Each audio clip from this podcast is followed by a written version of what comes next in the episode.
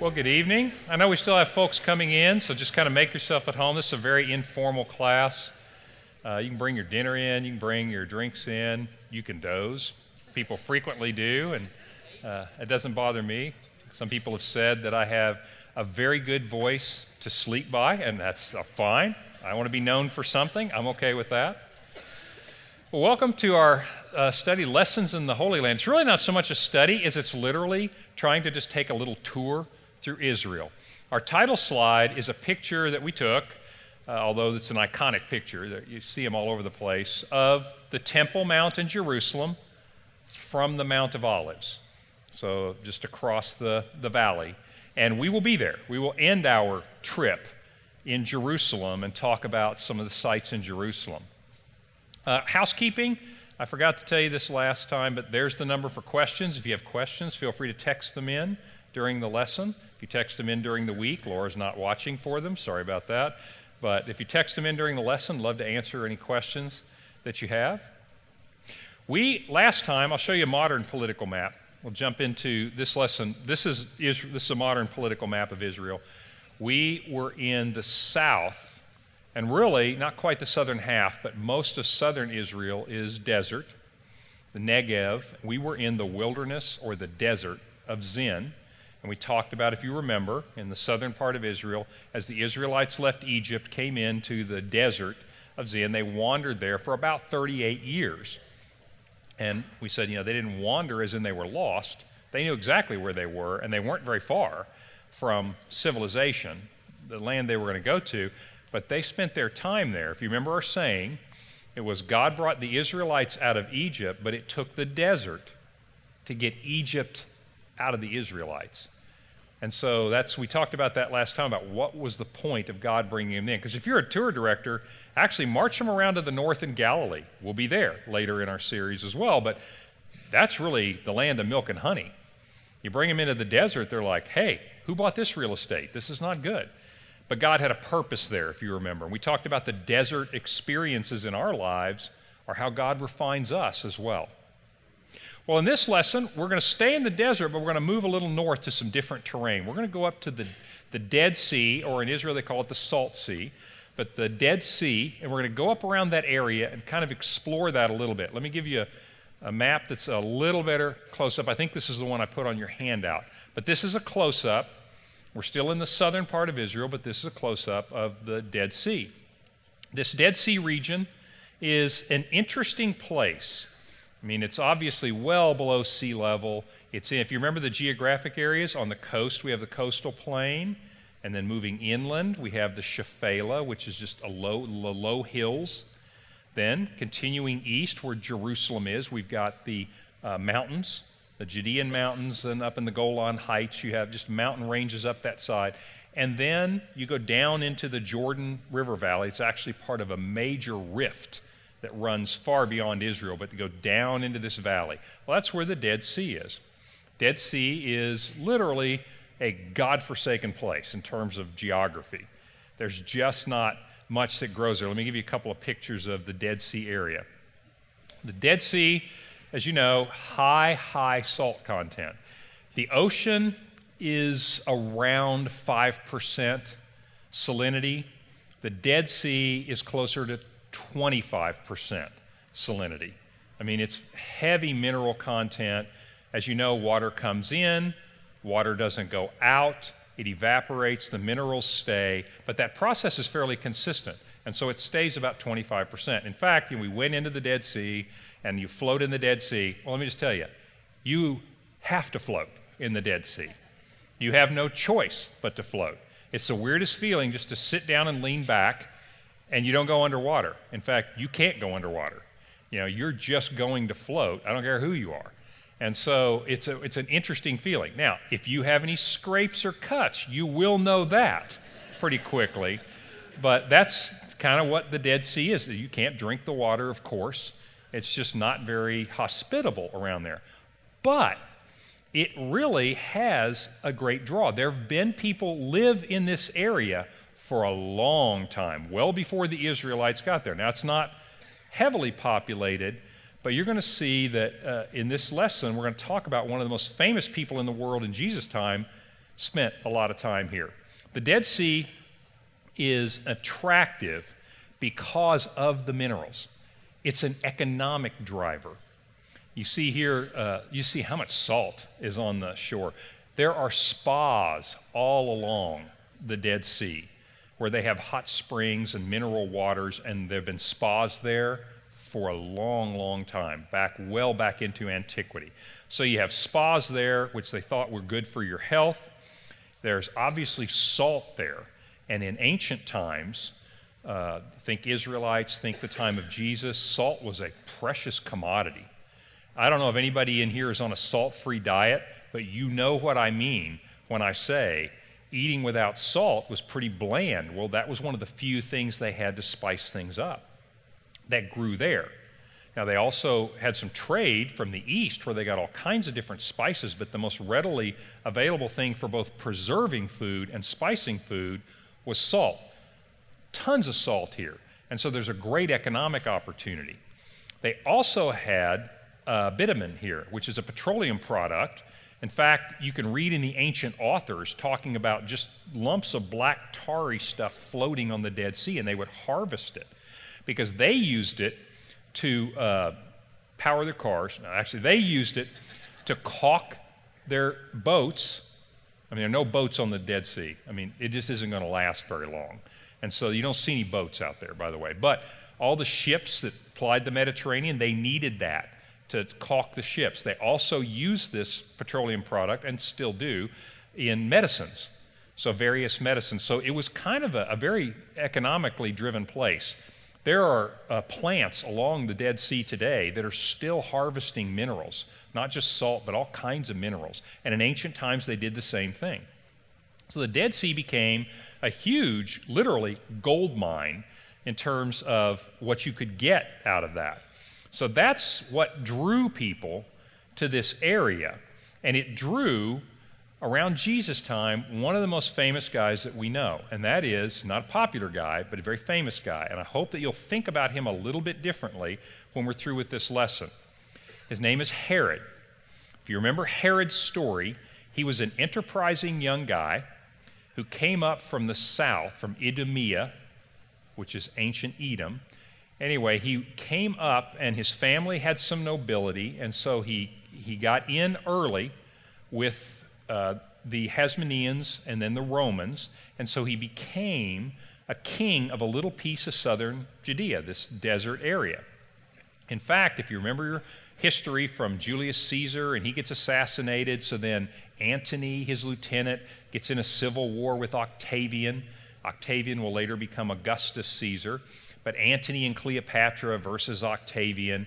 Well, Herod picked the wrong side on that deal. He was hooked up with Antony and Cleopatra and Antony and Cleopatra lost.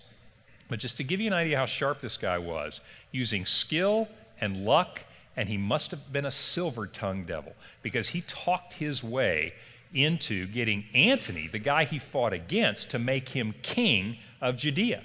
So, king of what we'd call Israel today. And so, King Herod was a really sharp guy, very sharp businessman as well. Because when he got Judea, he looks around and he says, Well, it's expensive to be king of a country because you got to pay a lot of taxes to the Romans. But he looked around and he said, I've got a gold mine down here in the Dead Sea because the minerals here, everybody in the world needs. He sets up a huge manufacturing and mining operation there. And to go along with it, our first site we're going to visit is a place down in the southern part called Masada. I'm going to show you what Masada looks like, and you're going to say, why would anyone live here? Okay? This is an interesting little place. Masada is part of a chain of mountains around there, but it's really unique in a couple of ways. One, it's very well situated by the Dead Sea. I mean, it's literally by the Dead Sea. I'll show you in a, a photo here in just a second. It is also an impregnable fortress. All the other little mountaintops and plateaus around there are connected to each other, which means you could easily be invaded. This, you go all the way around it. It's not connected to anything else. It's just a big peak. It goes down into a valley. In fact, let me give you another view and you'll appreciate this a little bit more. This is looking up to Masada. That path, which is called the snake path, is the only way to get on top of it. Well, it's quite the little hike.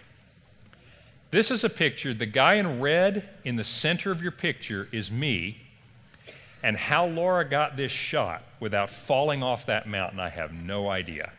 But you can see how absolutely steep it is, how it's 1,200 feet high, and how difficult it is to get up. Now we have steps and stair rails. In that time, there was just a path. And there are places on that path, if you fall off, you're dead. I mean, it's just a very precipitous climb up to an impregnable fortress. I mean, that place is unbelievable. Well, sitting up on top of Masada looking out, this is looking towards the Dead Sea. You'll see it in the distance. In ancient times, the Dead Sea was a little bit closer. It's receded a little over time, and it's still receding a little bit. But for tourist, tourism reasons, they're trying to find ways to keep it from receding. But basically, Herod decided I need two things. Number one, I'm going to mine this place and I'm going to make tons of money. And he did. But I also need a fortress, a place to secure everything I'm mining, and a place for me to be safe. Because Herod had two great traits. One, he was an egomaniac. He was very talented, but he thought he was a god. He was also as paranoid as you could get. And so this fit both of his purposes very nicely. He's sitting up on top of Masada in an impregnable fortress. I mean, it'd be almost impossible to take this place. And he turned it into an unbelievably great looking palace up there. He spent so much money, it isn't funny. You know, Herod's known as a great builder. He rebuilt the Temple of the Jews, he built several palace fortresses like this, he built cities. You're going to see one of the cities he literally built out of nothing simply because he needed a place to ship these minerals. But anyway, he starts, and he, and he did it because he was incredibly rich. We don't talk about that much, but Herod was one of the most powerful guys in the world at that time. What he did was he leveraged the minerals and the resources of this area. He would mine them, he would bring them up to the top of the mountain, and he would store them. This is from the top of Masada there are huge, huge storerooms up there. You can see how big these are. These are just a couple of huge storerooms. So when you get up there, you quickly realize this isn't just a palace and it isn't just a fortress. This is an economic center. It's like, think the Walmart warehouse, you know, that's shipping out all over the country. What they would do is they would mine the stuff, haul it all the way up that path and store it, and then there'd be huge caravans that would take it from Masada over to the coast where it could be transshipped. He is sitting on two things natural resources, and needless to say, Herod put everybody else out of business. It was a state owned monopoly. And he's sitting on the trade routes between Rome and the East. So he's taken a cut of everything that goes through there, and he is marking this stuff up unbelievably because Rome has to have it. The world needs the salt and the minerals and the bitumen, etc. He becomes literally one of the richest guys in the world. And he has huge influence in Rome for that reason. He's paying bribes, he's bankrolling emperors. I mean, you wonder why a guy as evil as Herod could continue to be king. That's because everybody owed him money. I mean, he is one of the most powerful guys in the world because he's rich. And one of the reasons he's rich is this what appears to be literally a God forsaken place. I mean, it's just not any place you'd think people would be. Well, let's talk about the Masada itself. Here's a. Uh, I can show you a better shot, but first, this is a model. And so you can see the mountain, and there's nothing connected to it. In other words, you've got to scale that thing if you're going to get up to the top. And on the back portion, the highest portion, is a fortress and all the storerooms and the commercial areas. And then as you go down those tiers, that's his three tiered, three layered palace that in those days looked out over the Dead Sea. It's gorgeous, really hot there in the summer, but it was gorgeous. Well, that's nice, but Herod decided that he would, uh, he needed a swimming pool. He needed fountains. Now, stop and think about what this place looks like. Can you imagine trying to get water up here? Well, let me tell you how they did it. This is the ruins looking from above of that area, and you see the three tiered palace. It only rains here four or five days a year, and the average rainfall is something a little less than two inches. So if you want water, you better trap it. You can't get any out of the Dead Sea. And so they, in this part of the, in this whole part of the Israel, you'll find huge cisterns just chiseled out of rock underground. And you'll find all kinds of very ingenious channeling systems so that when it does rain, obviously none of the water's soaking in, there's no dirt there. It all runs off. And so they would channel all that runoff into these huge cisterns. Masada has huge cisterns on top but it also has cisterns dug into the sides so that all that rainwater going down the side, they would collect the water and then they'd haul it by donkeys up and, and fill those cisterns. And so it was a, a huge engineering feat. And so you could store enough water up there to last for a couple of years. You could store enough food up there to last for 10 years. And I'll tell you a story in a little bit about Masada where people used that feat. Well, that's what Herod was doing. He built a great palace, he built a great fortress up there. And there's an interesting little faith lesson because I want you to understand some of the dynamics of Jesus' time. So here's Herod. He's, he's making a ton of money here on the minerals. He's very powerful in Rome. You, not only do you have Herod ruling it, you have a real, uh, the Jews are very torn. The Jews in Jesus' time face the same problem we do. Some of them were very devout and they didn't participate in the culture. They didn't go to the movie theaters. You know, they didn't go to the public baths. They didn't go to the gymnasium. In other words, it'd be like us saying, oh, we're not really going to spend a lot of time at the casinos and we don't go to the bar every night and, you know, we're not going to go live like the people in the culture live. We're different. We're God's people. I'm not saying we, you know, there are things in the culture we can't participate in. My point is, is that, you know what I'm talking about? There, you can live God's way or you can live completely without God. Well, here was the dilemma in that time. You see it in our culture uh, pretty clearly because we have a television that tells us all the delights of the culture, you know, and how there really is no God. If you want to be happy, you need stuff and, and you need to go have fun and you need to indulge all of your desires. They had the same thing in this sense. Herod built cities, Herod built theaters, Herod built the culture of the day, it was very affluent. And so the Jews had to say, well, do we continue to live according to the traditional ways? Or is it okay to be religious? We'll still go to church on Sunday, but boy, we really want to live like Herod lives. And when you read the Gospels, you're going to see a group of people, you're going to see a lot of tension between the Pharisees, for example, who were very devout, and the Herodians, the Herodians were Jews who said, you know, I'll still go to synagogue on Sunday, but I'm going to go live like Herod the rest of the day. I'm going to become more Greek. I'm going to become more cosmopolitan. There was a huge battle for the hearts and minds of the Jews. And so, as you see the Pharisees coming into conflict with the Sadducees, who were a little more savvy and business minded, and the Herodians, who were very secular, we'd call them secular Christians or secular Jews today, and then the more devout Jews. So there's a lot of tension in that society. Same tension exists today. God had called these people to be set apart from their culture, and they were very tempted and struggled with that, just like we do today. We're still called to be set apart from our culture. And yet, Herod's desire was riches, money, what will satisfy my desires. Jesus comes along teaching you know what? That's going to fade away.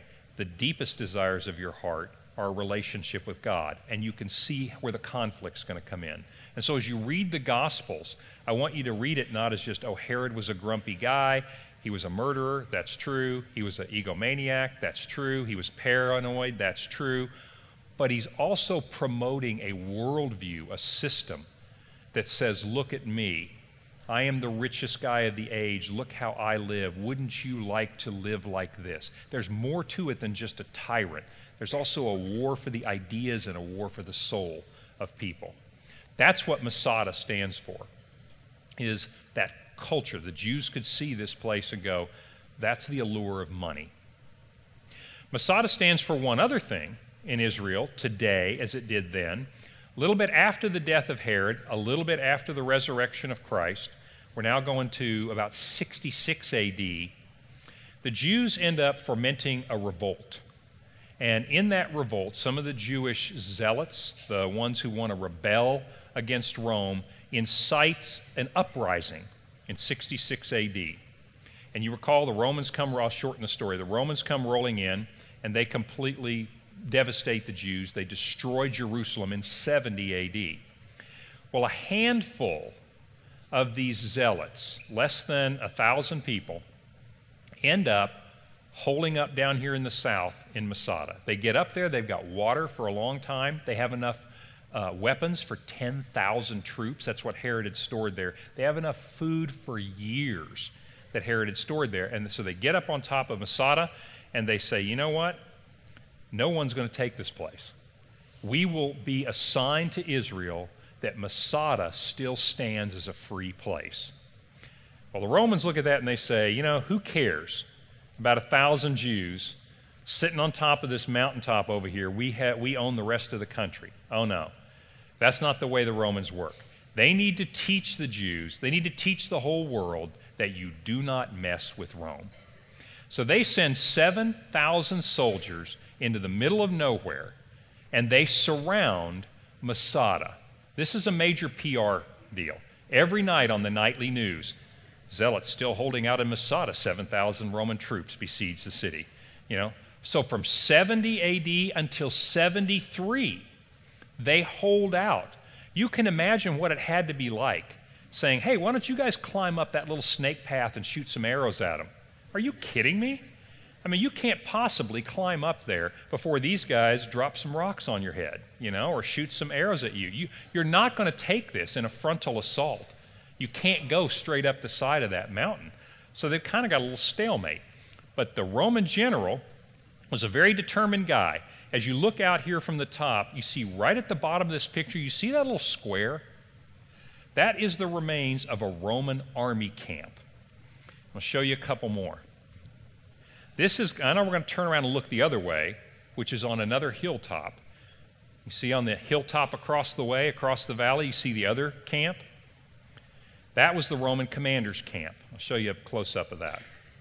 That's the remains of a Roman camp. You can tell because those guys were just anal. I mean, they were squared out. They were, man, they were the original type A people.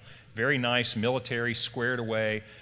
They built, and you can see this wall in the foreground, that little snaky looking thing. They built a wall all the way around so that nobody's going to sneak down and sneak away. In other words, you want to sit there, you're going to stay there.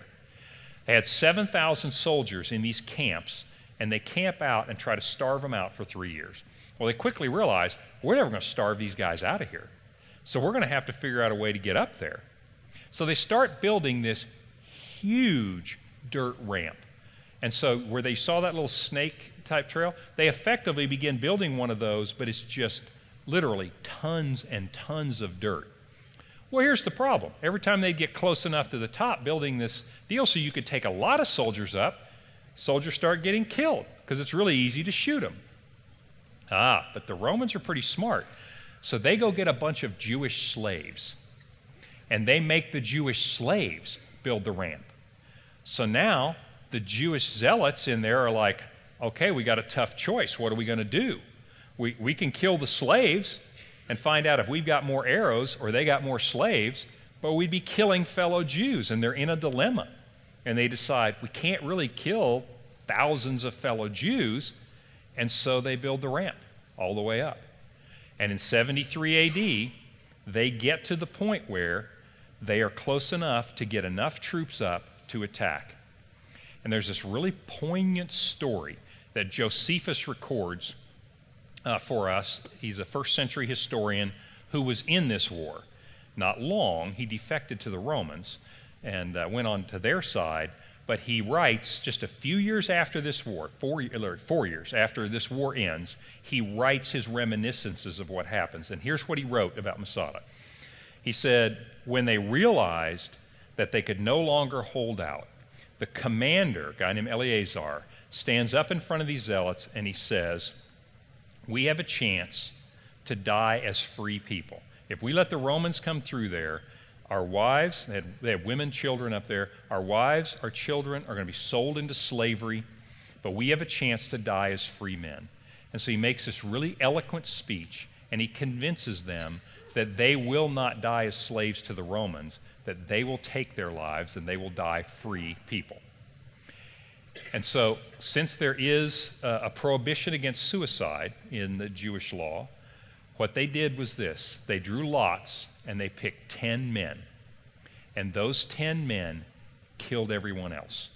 And according to the story, people would lie down on the ground with their families and put their arms around them, and the men would come and they killed everybody else. Then those 10 men drew lots, and the person who drew that lot killed the other nine. And then, when everybody was dead, that last guy set the whole place on fire, and then he kills himself with the sword. I think that story is very likely true, not because Josephus was there, but because there were some sensible people, two women, five children, who said, Not really my thing.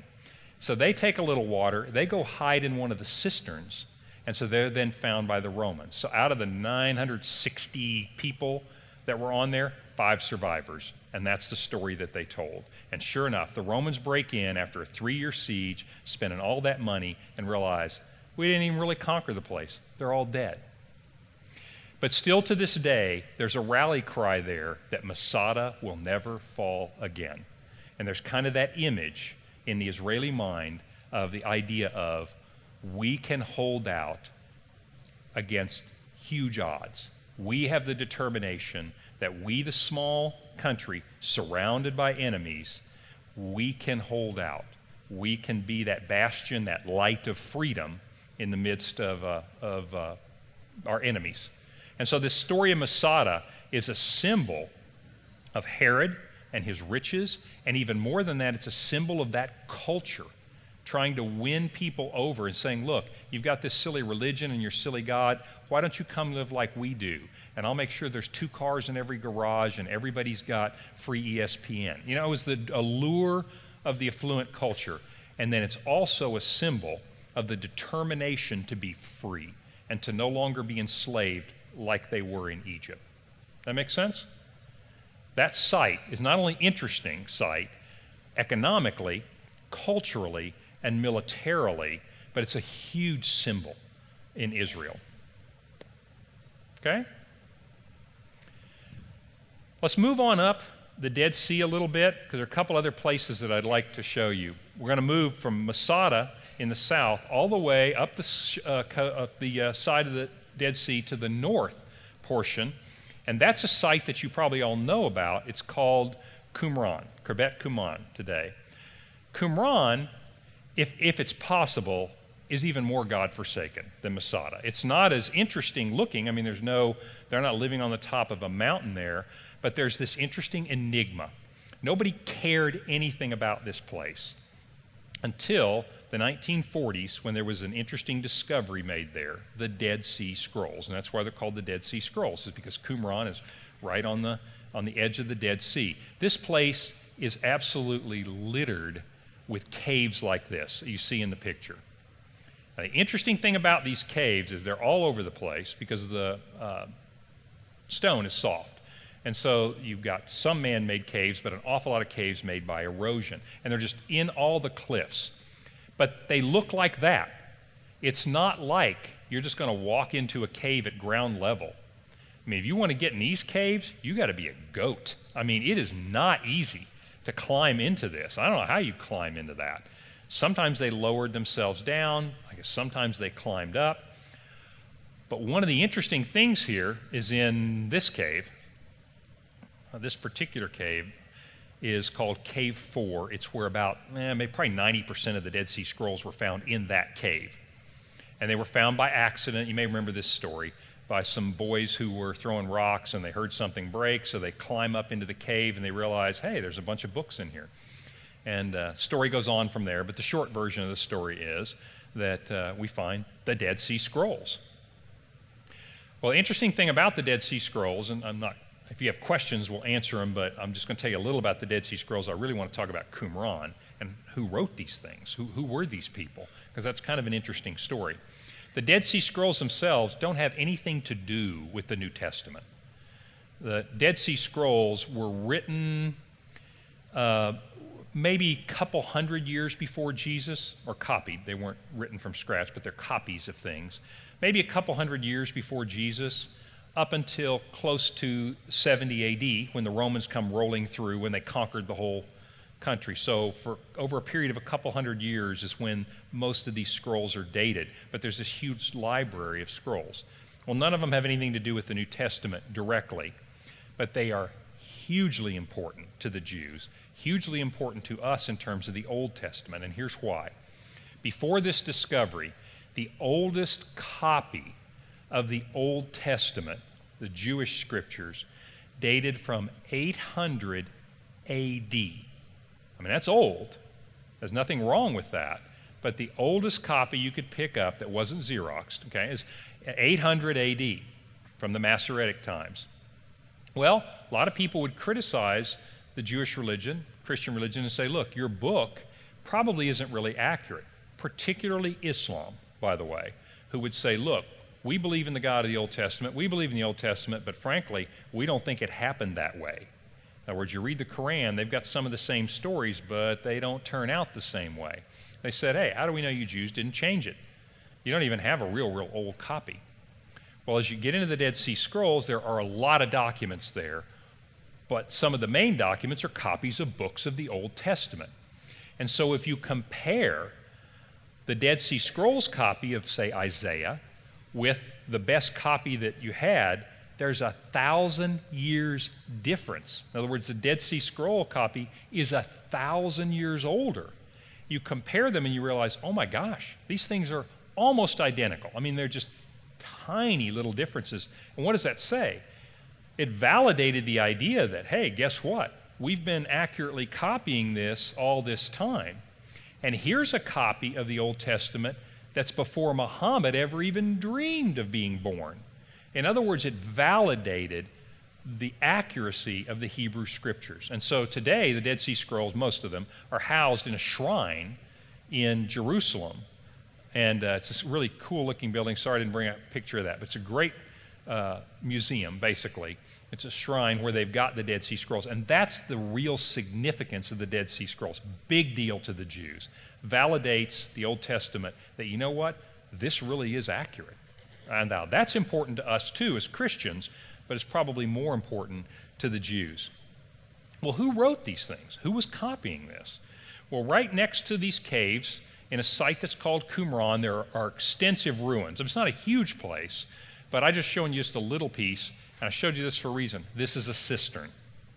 It's a, it's a unique kind of cistern. It's a step cistern. You can step down into it.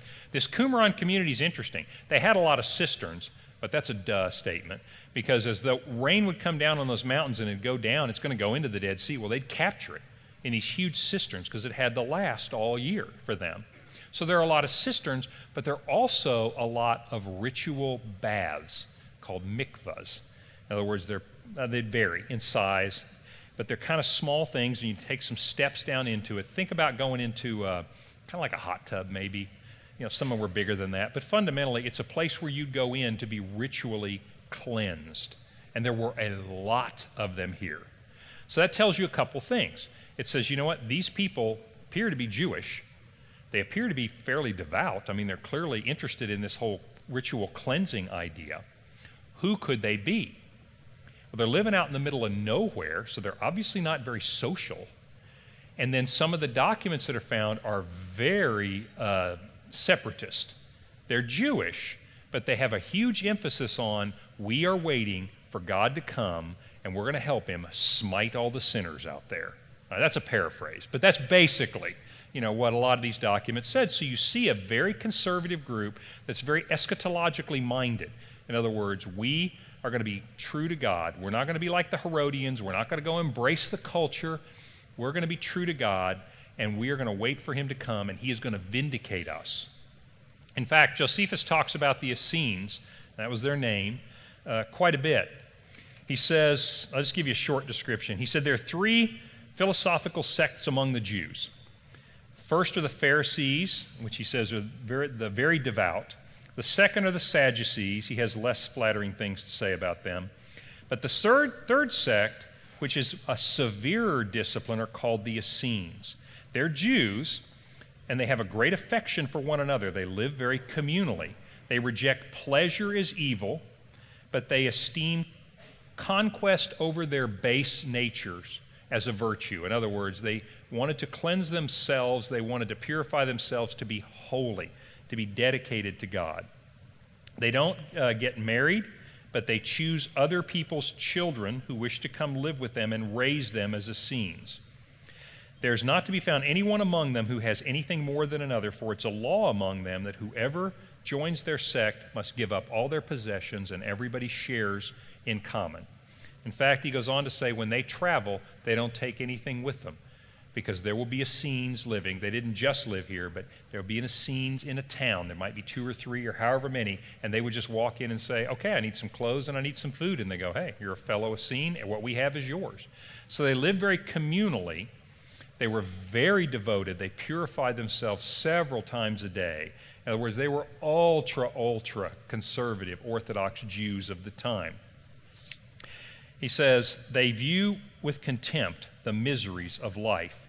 They are above pain by the setting of their mind. As for death, they're not afraid of it because they believe in a resurrection to glory. That's an interesting thing. Josephus goes on and says, Listen, I'll tell you what, these guys were devout. He says, during that Jewish rebellion, when the Romans came in in 70 AD, they tortured and killed a lot of people. He says this he says, whatever their trials, no matter how much they were tortured, burned, torn to pieces, went through all kinds of instruments of torture, they could never be forced to blaspheme God or to eat what was forbidden to eat, nor once were they begging their uh, tormentors for mercy, nor did they shed a tear. They laughed to scorn those who tortured them, knowing that their souls were going to be reborn. So he has a very high view of the devout nature of the Essenes. And a lot of people, not, I mean, there's differences of opinion on this, but probably the predominant idea is this sect of the Essenes are the people who lived at Qumran, and that explains why they were copying these texts. The thinking is, is that when they knew that the Romans were coming, they took all the texts, they put them in these pottery jars, and hid them in those caves, intending to go back and get them but likely the Romans killed them all.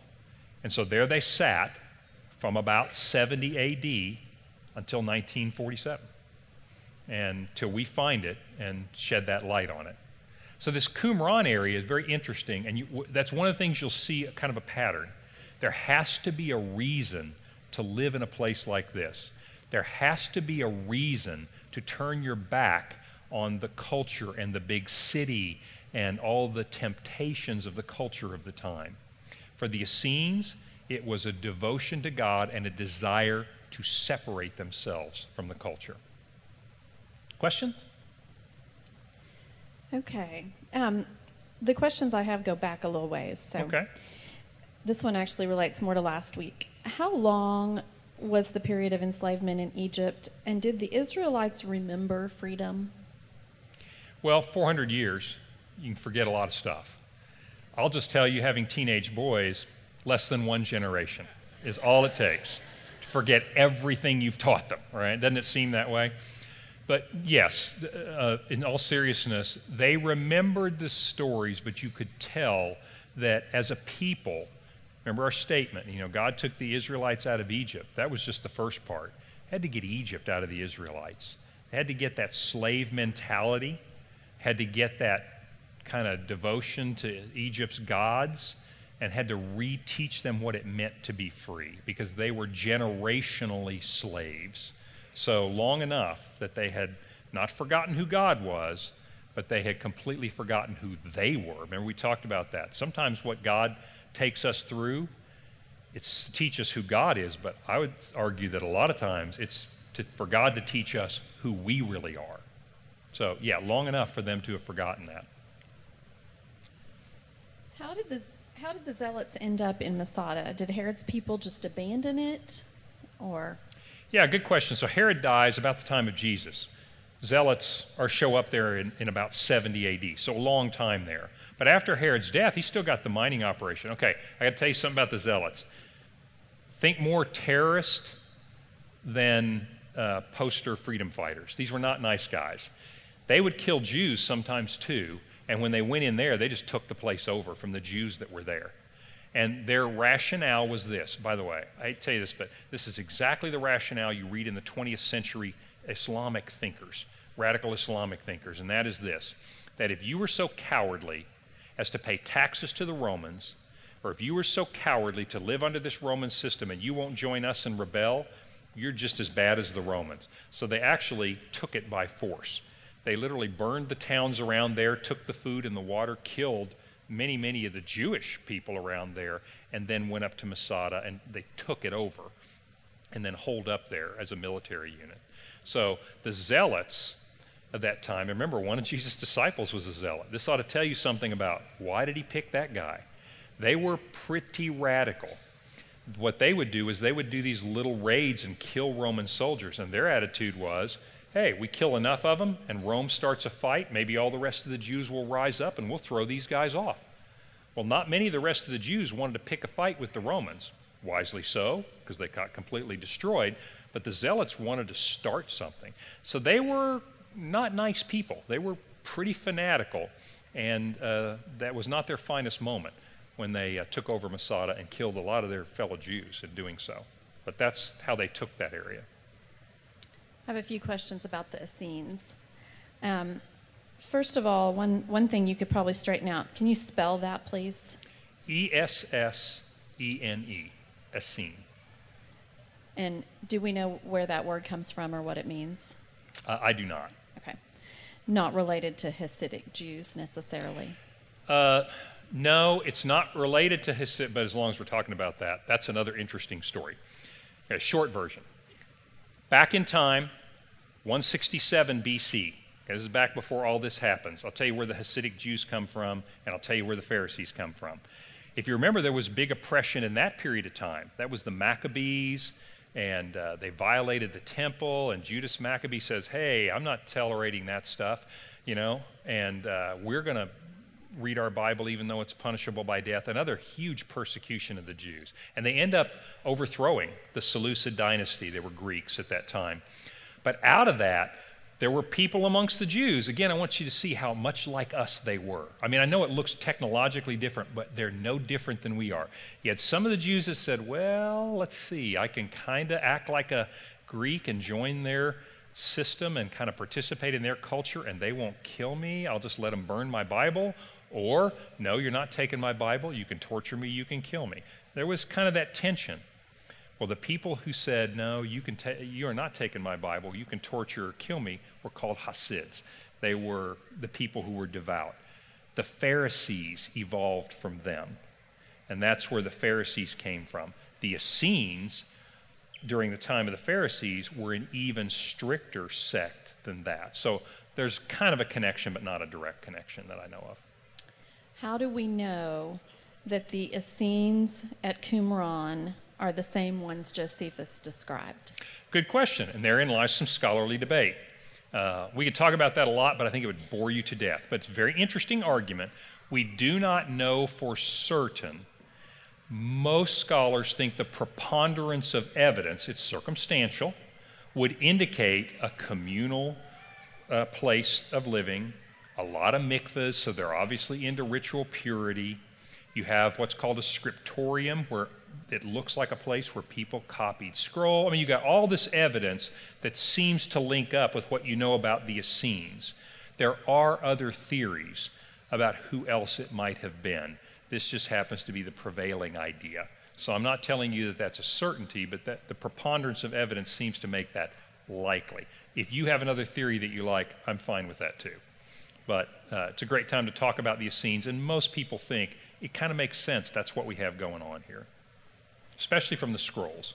The scrolls clearly match up with the ideology of the Essenes.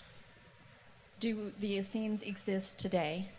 Essenes do not exist today. Remember one of their creeds? We don't get married. Tough, very tough.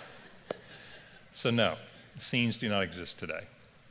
Was John the Baptist an Essene? That is a great question. Was John the Baptist an Essene? I'm trying to think how to give you a short answer to this. Doesn't that just sound like a great little conspiracy theory? You should write books about that. People will buy it. Oh, wait, people have done that. Anyway, no, in the sense that there is no conclusive evidence at all that John the Baptist was an Essene. It's just a kind of a, ooh, wouldn't that be interesting? What are the similarities? He lives off in the middle of nowhere. He eats locusts and honey, for heaven's sakes. He does not dress like a city dweller. And he's got this message, not as extreme as the Essenes, but it's a message of separate from the culture. Remember, repent, for the kingdom of God is here. Leave that kingdom of the world and come to the kingdom of God. There's some similarities with that idea, but there are a huge number of dissimilarities. Now, I'm going to flip around and tell you some things that I think are interesting. If you notice the early church, by the way, there are people who think that John the Baptist was an Essene and so was Jesus, that he also was an Essene. There's just really not good evidence. I just I don't think that there's compelling evidence there at all. They don't exhibit any of the radical nature of what you see in the scrolls of the Essenes. But here's something to think about. Early church, what kind of living did you see in that community? They didn't separate themselves, did they? They didn't go out in the middle of the desert. They lived in Jerusalem. They lived where they were, but they had a lot in common, didn't they? It doesn't say that they all took everything they had and it was a communistic thing, but there were no needy people among them. That when they saw a need, they would give some of what they had for that. I mean, it's a little like the Essenes, isn't it? You see the idea of welcoming. Christians would welcome other Christians. Hey, come in. Are you hungry? Fine. You can eat with us. In other words, you see some similarities of that fellowship from the Essenes and that Qumran community. So there are some interesting parallels, but I don't find them compelling. If you do, that, that's interesting, but I just don't see the evidence there to make that. Now, were John the Baptist and Jesus aware of who the Essenes were? Undoubtedly. They knew the Pharisees were and what they believed, they knew the Sadducees were, they had to have known who the Essenes were and what they believed as well. Okay? Good questions. Well, the one lesson before we leave that site, because I have one other little place I want to show you, and we'll finally get out of the desert, is this. The lesson from Masada to me is this is that just like there was a world system competing with God's system then, money, affluence, I can give you everything you desire physically here, versus be true to God. That's still true today. God calls us to be separated. But the story of Qumran is this although God calls us to be separate from the world, He does not call us to be completely, physically alienated from the world. There's a great little passage in James, chapter 1. Pure and undefiled religion is this to take care of widows and orphans in their distress, and to keep oneself unpolluted or unspotted from the world. In other words, we will be in the world. We don't have to leave Oklahoma City, folks, and go to Masada. All right? God doesn't call us to say, the world's evil. This is what the Essenes thought. Separate yourself physically, don't go near them. But what we're taught is, but separate our hearts from this world. We are not going to participate in this world system. We live in the kingdom of God. But we're not called to become monks and nuns. And I don't mean that to be critical. What I mean it is, is, is basically giving you the idea that we're not called to come into Crossings Community Church behind our pretty walls and bar those doors and no worldly people are allowed to come in. We're not called to separate ourselves from the world like that, like they did at Qumran.